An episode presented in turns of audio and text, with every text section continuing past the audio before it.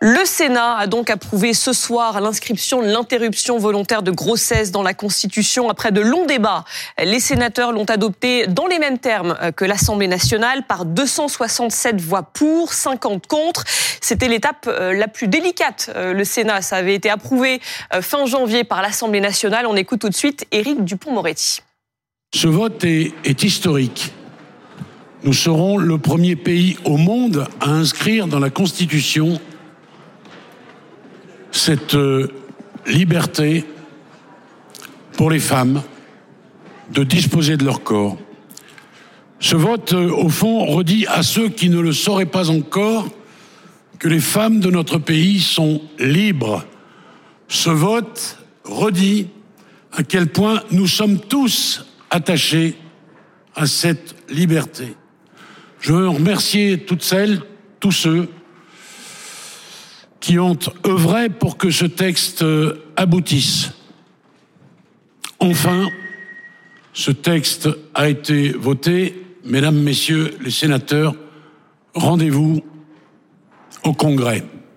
Voilà, la France qui devient le premier pays au monde à protéger dans sa constitution l'IVG. Anna Cabana, vous partagez euh, ce constat du, garde des Sceaux. C'est un, un vote historique ah, de toute façon, c'est là, on, est, on est clairement, ça, le, la France serait et sera donc très probablement euh, lundi, puisque c'est c'est le jour euh, euh, qui a été choisi par Emmanuel Macron pour convoquer le Congrès, le premier pays au monde à faire entrer la, la, garantie du droit à l'IVG au cœur même du texte suprême qu'est est la Constitution. Donc il n'y a, a, pas de doute là-dessus. Et en plus, on, va, on voit bien que ça va, ça, ça se joue pour Emmanuel Macron et pour sa majorité à quelques jours de la Journée internationale des droits des femmes, mm. qui, ce qui va être un argument euh, politique évidemment euh, utilisé euh, par par la Macronie. Mais il faut il faut voir quand même une chose, c'est qu'ils se sont fait peur à l'Élysée. Oui, c'était pas, c'était pas non plus ce que dit je que ça passerait. Mais mais en tout cas, c'était pas dit que ça passerait aussi largement. C'est le c'est le chiffre qui est tombé ce soir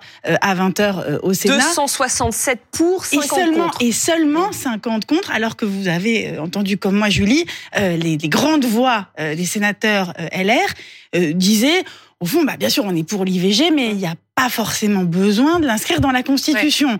Et, euh, et, précisément, bah, des pressions familiales, c'est comme ça qu'ils ont ah oui, alors ça, c'est incroyable. les femmes, les, nièces, les, enfants qui leur disent, il faut vous le sens de l'histoire. Mais qui ont dit, voilà, qui m'ont dit, au fond, tu peux pas... Euh, tu, ça exaspère tu peux Charles, pas le sens de l'histoire. Et donc, ils ont, donc, ils ont voté. C'est-à-dire qu'il y a eu, il y a eu vraiment euh, un, une, une, une, évolution euh, très nette hum. et, qui, et, et dont on va pouvoir mesurer, parce que je pense que les uns et les autres feront des confidences dans les jours et les semaines qui arrive, comment chacun d'entre eux, eh au fond, a été, a été presque acculé à ne pas résister. Le Sénat où la droite est majoritaire, on rappelle pourquoi vous soufflez comme ça, Charles?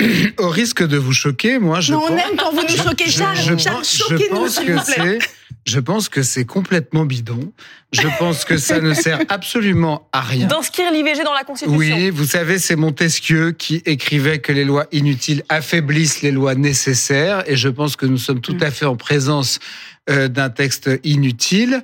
Et euh, si la France est la première, c'est pas qu'elle est la première à inscrire l'IVG dans la Constitution, c'est qu'elle est la seule parce que personne n'y a songé, parce que ça ne sert à rien. Vous avez vu ce qui s'est passé aux États-Unis, Charles? Mais oui, mais ça, qui peut sérieusement penser qu'en France, imaginons demain. Si on a vraiment un pouvoir fasciste qui veut revenir sur, ou un pouvoir d'extrême droite réactionnaire, que sais-je, qui voudrait revenir sur l'IVG, imaginons euh, un truc fictif. Est-ce que vous croyez qu'ils ne peuvent pas réécrire aussi la Constitution? Mais il faut trois cinquièmes du Parlement, il faut un référendum. Écoutez, écoutez, n'est pas, n'est pas Simone Veil qui veut, euh, n'est pas Badinter qui veut, n'est pas Manouchian qui veut.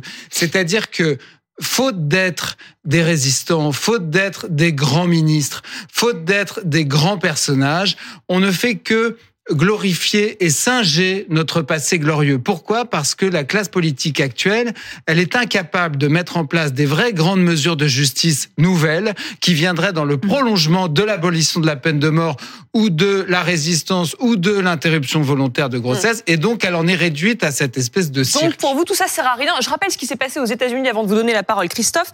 Le 24 juin 2022, la Cour suprême des États-Unis annulait un arrêt fédéral qui garantissait depuis 73 le droit d'avorter sur tout le territoire. Et depuis ça, il y a 14 États qui ont interdit à nouveau euh, l'avortement dans, dans, dans leur territoire.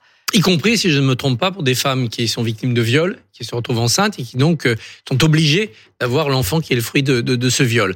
Donc bien entendu, c'est cet exemple américain dans notre mondialisation de l'angoisse démocratique qui nous a amené à prendre cette mesure qui relève du principe de précaution. Au cas où un jour un régime veuille revenir sur la liberté euh, d'avorter, eh bien il y aura une marche plus importante à franchir que, que celle qui était prévue jusqu'alors. Il faudra en effet toucher à la Constitution, ce qui n'est jamais simple pour aucun pouvoir, puisqu'il faut trouver soit une majorité dans le peuple, soit une majorité des trois cinquièmes au Parlement. Avant qu'un pouvoir anti-IVG arrive et trois cinquièmes du Parlement, il va se passer en effet mm. beaucoup de choses. Et donc on peut ne plus le craindre aujourd'hui, même si c'est bien d'être vigilant. Par ailleurs, là où je rejoins Charles, c'est que ce genre de mesures, et il y en aura d'autres, et on veut réformer la Constitution pour d'autres raisons, ça montre aussi qu'on est dans une espèce d'épuisement des grandes conquêtes démocratiques. Il n'y a plus de peine de mort à abolir, c'est fait. Il n'y a plus de droit à l'IVG. Les, les, immenses conquêtes de liberté et de droit du XXe siècle, elles sont derrière notamment pour les femmes, aussi pour les jeunes, elles sont quand même derrière nous. Il reste que, il reste énormément d'améliorations mais des symboles aussi forts où on passe pour parodier langue de la nuit à la lumière. Mm. C'est le cas de la peine de mort. Avant on tue, après on tue pas. Mm. Donc c'est vraiment un changement binaire. Il y en a plus. Vous répondez quoi, euh, Pablo, à Charles qui dit ça va, l'IVG en gros euh, n'est pas menacé, ça sert à rien euh, de l'inscrire dans la Constitution? Je, je, je, ne pense pas que l'IVG ne soit pas menacé en soi. Quand on voit aujourd'hui les vents mauvais, les vents bruns, les vents d'extrême droite qui sont en train de souffler sur notre pays comme dans beaucoup de pays du monde, je, je suis un tout petit peu inquiet effectivement effectivement euh, à, quant à le, le droit à, à l'IVG. Alors, euh, on a vu ce qui s'est passé euh, sur euh, CNews ce week-end. Hein, ça a fait ça a fait grand bruit, mais il y a quand même eu une comme première cause de mortalité. Cause de mortalité ils se sont excusés. Ils se sont excusés. Ils se sont excusés. Ils ont, ils ont dit que c'était une erreur technique. Il y a des gens qui le pensent, qui l'inscrivent, qui le croient. Bon, qui là pour une erreur technique. non, non, c'est pas une erreur technique. Hein, je vous enjoins à regarder toute l'émission. C'est c'est un lavage de cerveau qui dure pendant une heure. Mais au-delà de ça, il y a, y a aussi, il faut voir la rédaction en fait de la de la proposition de loi. Et comme l'a très bien dit euh, euh, Christophe, c'est le mot, c'est liberté, euh, liberté de, de liberté garantie. C'est la liberté garantie effectivement, et c'est pas un droit fondamental. Et c'est pas parce qu'il faut se poser la question aussi de l'accès en fait aujourd'hui à l'IVG sur notre territoire. Vous avez des territoires entiers où il est très compliqué d'avoir accès à l'IVG. Je pense par exemple, c'est des reportages de Radio France, aller aller vous, se faire avorter dans dans l'Ain ou dans la C'est particulièrement difficile. Dans la Creuse par exemple, il y a aucun médecin ou sage-femme qui peut prescrire un un avortement médicamenteux parce qu'ils ne se sont pas formés euh, pour euh, prescrire euh, ce, ce type d'avortement. C'est des informations de, de, Radio France. Donc, c'est le, le, la, la, conquête, à mon avis, Christophe parlait de grande conquête, ce serait que l'avortement soit une pratique qui puisse être accessible sur l'ensemble du territoire à l'ensemble des femmes. Et ça, hélas, aujourd'hui encore, on en est loin. On se souvient des paroles du président de la Société des obstétriciens de France. C'était au moment où Agnès, ah, l'ancienne ministre de la, Santé, Agnès Buzyn, était ministre de la Santé, il avait dit moi, à titre personnel, je ne pratique pas l'IVG. Et il est président de la Société des obstétriciens. Oui, mais il faut préserver le, la liberté de Je suis tout à fait d'accord. Mais mais il y a, mais ça veut dire qu'il y a encore du progrès à faire dans les mentalités, y compris euh, des, des, des, premiers euh, concernés euh, pour euh, voilà ceux qui font, euh, ceux qui ceux qui prescrivent les IVG et qui les pratiquent. Il y a devant nous une réforme du même acabit, très très complexe, très difficile, très éthique, très philosophique. C'est la fin de vie.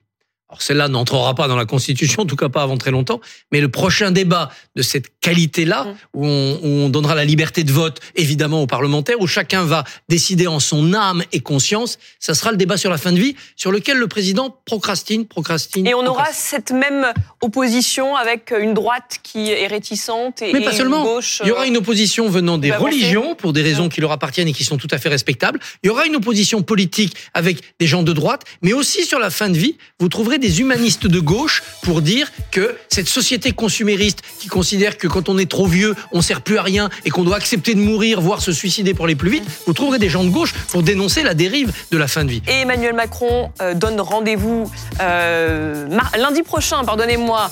Euh, voilà, regardez ce qu'il dit. Je convoquerai pour le vote final le mais, Parlement en congrès le 4 mars. C'est qu'il a, tweeté, il a tweeté tout de suite après le vote conforme tellement il était content et tellement il espérait pouvoir exploiter politiquement ça à la veille. C'est un pas décisif dont je me félicite, dit le président de la République.